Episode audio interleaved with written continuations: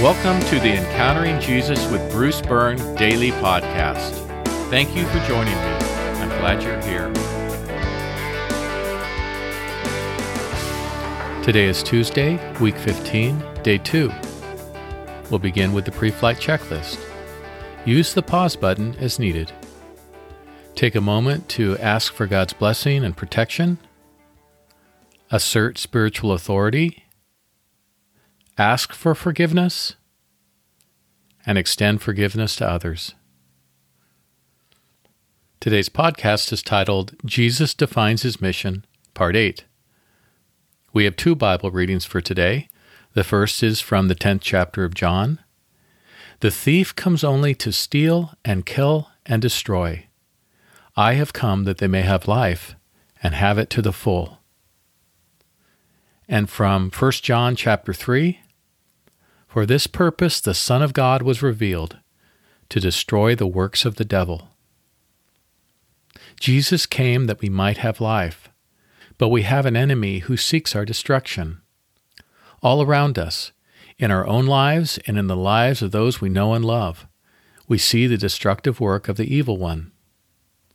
There will come a day when the devil's work is destroyed, but until that time, Jesus invites us to experience the fullness of life and to join him in his mission, a mission that includes the complete undoing of the thief's stealing, killing, and destroying.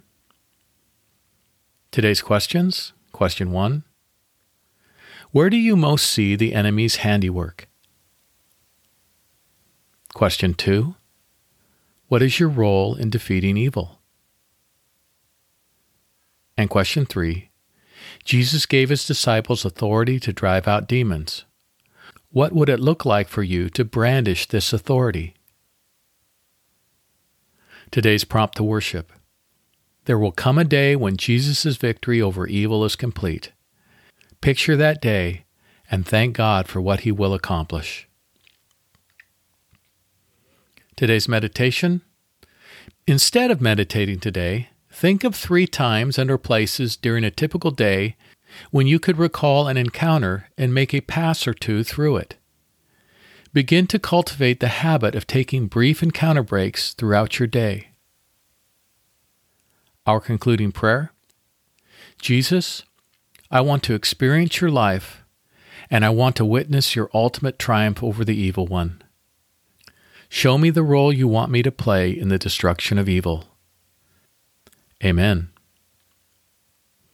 Let's pray together. Jesus, I want to experience your life, and I want to witness your ultimate triumph over the evil one. Show me the role you want me to play